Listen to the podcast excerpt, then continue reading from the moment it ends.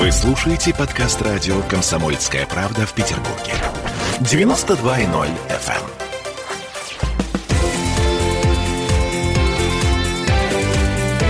Картина недели. Вновь возвращаемся в эфир. Напомню, что Александр Сергеевич Записоцкий и я, мы, как всегда, по традиции обсуждаем а, нашумевшие темы недели. И, конечно же, мы не можем не поговорить о теракте в Вене. Это не первый теракт в Европе и, к сожалению, как нам дают понять источники, не последний. Насколько я понимаю, что всего задержано на данный момент 14 а, человек по этому делу, но, собственно, Суть-то вот в чем. Суть в том, что Вена — это такой островок спокойствия, как Петербург, в котором никогда не было терактов, никогда не случалось, ну вот, увы. Первое, что я хочу сделать, я хочу, конечно, выразить соболезнования и Австрии, и Франции, конечно. народам этих стран. Они меня не услышат, но э, мне представляется важным это сделать. Во-вторых, я хочу сказать, что терроризм, конечно, нуждается в беспощадном противодействии надо уничтожать. И э, правильно сказал Владимир Путин когда-то, только, вот, только став президентом России, что мы будем террористов преследовать, и мы будем, там была замечательная фраза, мочить в сортире.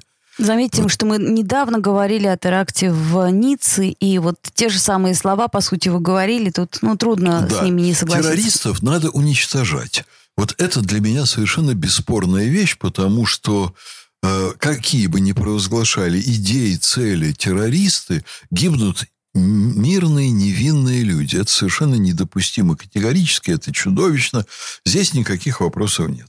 С другой стороны, нельзя не обратить внимание на то, что э, терроризм э, либо существует, э, либо не существует. Существует и разгорается он, когда он имеет под собой определенную социально-культурную почву. Вот это очень важно. И, на мой взгляд, правительство Запада, подчеркиваю, правительство, вот эту почву создают и культивируют. Я не говорю уже о том, что в большинстве стран мира, не всегда это так бывает, но в большинстве стран мира вот наиболее разросшиеся опухоли терроризма были созданы, насколько мы знаем, в результате действий спецслужб Запада. Сначала это было направлено против Советского Союза, э, потом это было направлено и против России. И вы знаете, даже я думаю, что то, что происходило по границам Евросоюза, было стимулируемо Соединенными Штатами для того, чтобы не отпустить Евросоюз слишком далеко от себя. Вот если вы посмотрите на карту мира, э, посмотрите, в каких странах терроризм по границам Евросоюза разгорелся, вы поймете, что это все неспроста. Э, бывают, конечно, отдельные выплески терроризма, которые зарождаются на почве идеологии без подпитки. Вот, например, была жуткая те, э, секта обнаружена уже довольно-таки давно, но современная нам в Европе. Э, по-моему, она называлась э, Ауки Семрикё, вот э, что-то вот такое было. Она была малочисленная, но они запросто во имя каких-то своих очень странных идей отравляли там массы людей в метро оружием массового поражения. Их преследовали, их там разгромили, и слава богу. Но Дело в том, что вот в том, что происходит сейчас в Западной Европе, не только террористические корни. Там корни провала культурной политики Запада по отношению к странам, прилегающим к Евросоюзу. А есть понятие диалог культур, когда разные культуры вступают во взаимодействие, при этом какие-то культуры все время опережают другие культуры, и у них что-то перенимают, к ним стремятся, э, в их сторону идет большая миграция. Э, вот сейчас западная культура еще пока э, играет в ряде аспектов доминирующую роль. Хотя так было не всегда. Например, были огромные промежутки времени, они закончились примерно 500 лет назад, вот последние, когда арабская культура доминировала над западноевропейской, и был ее расцвет и так далее, и китайская культура, и культура Индии и так далее. То есть вы, вы считаете, что дело в том, что у нас не хватает, ну, у нас это в данном случае у Европы, диалога культур? Вы знаете, в России диалог культур построен по тщательно выверенным правилам. И я бы отнес бы как раз то, что у нас сейчас происходит, к огромным успехам политики Путина. Так, подождите. То есть вот те э, самые гастарбайтеры, которые работают у нас на стройках, э, там таджики, там узбеки, э, вы считаете, что у нас с ними налаженный диалог культур? Я считаю, что процесс их включения в российскую жизнь построен, конечно, менее оптимально, чем в Советском Союзе. Там вообще социальная жизнь была организована намного Общее лучше. образование, как минимум. Слушайте, из них в ПТУ делали Понимаете, приезжали из Средней Азии люди, которые не могли по-русски разговаривать. Через два года учебы в Петербурге они выглядели и вели себя как нормальные ленинградцы. Я об этом и говорю. Но по сравнению с Западом, у нас и по сравнению с 90-ми годами ситуация имеет огромный прогресс. Очень многие вещи нормализованы, поставлены под контроль. Очень многие негативные моменты смикшированы, а то и соединены, сведены на нет. Так а вам не кажется, что это за счет того, что у нас просто нет такого притока мигрантов? У нас огромный мы просто... приток многомиллионный, но он правильно отрегулирован. Но он, по крайней мере, по рабочим визам и так далее и тому подобное. А у них же приезжай кто И хочешь, и бери богу. что хочешь. А вот, и вот, живи вот, на вот, пособие, вот, понимаете? вот, Вот, вот, этот вот. комплекс Вот, вины, вот, который Европа, Я так сказать, говорю испытывала. про то, что у них все отрегулировано, с моей точки зрения, безобразным образом. Более того, вовлекая в свою жизнь массы людей из иных культур, они этих людей не желают понимать, они исходно уверены в превосходстве своих культур, и они уверены, что люди приехали, у них все перенимать. Понимаете, не только гаджеты, не только там продукты питания, не только предметы роскоши. То есть они а ждут ассимиляции. Ассимиляция Да. не происходит, они отравляются. Наши исследования показывают, что огромная миграция из Африки в Западную Европу происходит под влиянием рекламы товаров массовой культуры. Ну, Вот наверняка. Тех же самых телефонов. Бусы, там. бусы. Да, как бусы для примерно. дикарей, это нормально. Да, только теперь их не привозят и продают там. Привозят. Купить там невозможно. Поэтому за этим едут, переезжают в Западную Европу. Но люди, которые это делают, будучи продуктом совсем иных культур, они не, не предполагают менять свою культуру при этом. Они едут с ней. Они не предполагают даже, что к их культуре будут относиться пренебрежительно.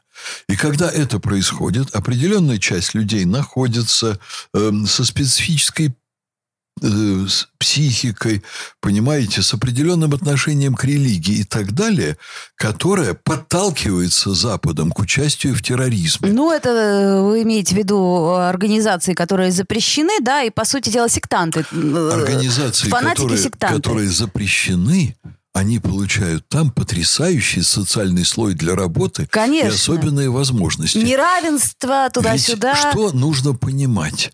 Что во многих мусульманских странах оскорбление пророка Магомета э, карается смертной казнью. Это нормальная норма морали. Ты оскорбил пророка, ты должен лишиться жизни. В христианской культуре этого нет. У нас за другое лишают жизни. За многое другое, что у них считается совершенно в их культуре, э, ну, если не, не нормальным, то далеко не таким тяжким грехом. Оскорбить пророка – это худшее, что может сделать человек. Он не имеет права жить после этого. Ну, предположим, это было во, Ф- в- во Франции, все понятно. А что у нас в Вене-то случилось? А Вене Там вроде никто еще, никого не еще, оскорблял. надо, еще надо разбираться, что случилось. Но знаете, есть понятие триггера, есть понятие спускового ключ, крючка. Э, Ну, то значит, есть это не последний теракт, так мы это, предполагаем. безусловно, не последний теракт. И я вам должен сказать, что опять-таки в этом отношении позиция России намного правильнее. И Выгоднее, да, законодательство безусловно, Не да. выгоднее, а правильнее. Она заключается в том, что не надо оскорблять людей на почве их веры. Я, кстати, вам должен сказать, что если вы увидите собравшихся между собой крупных священнослужителей, лидеров религиозных, они никогда не будут спорить о том, чья религия лучше. Безусловно. Вот потому что все табу. относятся с уважением, и это, как, как сказать, Да, это друг в культуре, другу. опять-таки. Понимаете, вот в исламской никогда, культуре это тоже да, есть. э, допустим, христианский, мусульманский священник и иудейский, они не будут спорить и не говорить, что моя религия лучше. Каждому из них дано право так думать, и никто не будет оскорблять чужих пророков.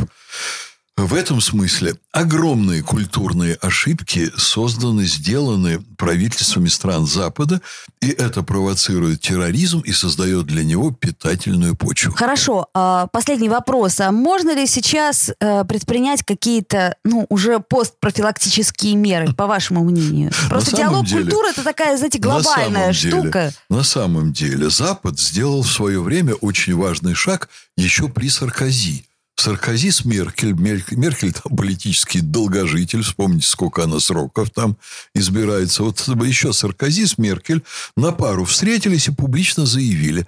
Наша политика мультикультурализма потеряла, потерпела сокрушительное поражение. Потерпела. И вот а, сейчас а дальше плоды. И ничего. А Камни собирать надо, время. Дальше им надо менять свое законодательство. А менять в сторону ужесточения, менять, менять в сторону, в сторону более, тоталитаризма, более уважительного отношения к другим культурам и Э, создание препятствий для унижения людей, которые исповедуют другие религии. А это не будет э, так же, как э, в Америке с черными? Не будут ходить все и на колени падать? Э, Ах, простите, что мы тут вообще существуем. Это коллективный идиотизм, и это уже крайняя степень. Я, я, я сейчас задумался, может быть, будет еще хуже. Вполне может возможно. быть, еще не самое крайнее. Но это, конечно, форма проявления духовной деградации Запада.